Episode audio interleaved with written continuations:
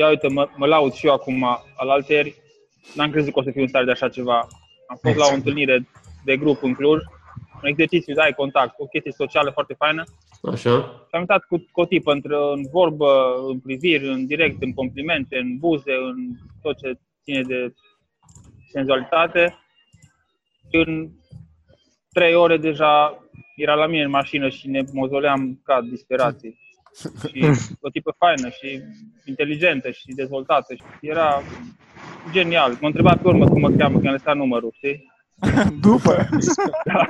Exact. Era, era, super, era jenată tipa când am dat numărul, face cum, Cătălin? Nu, Ciprian, știi?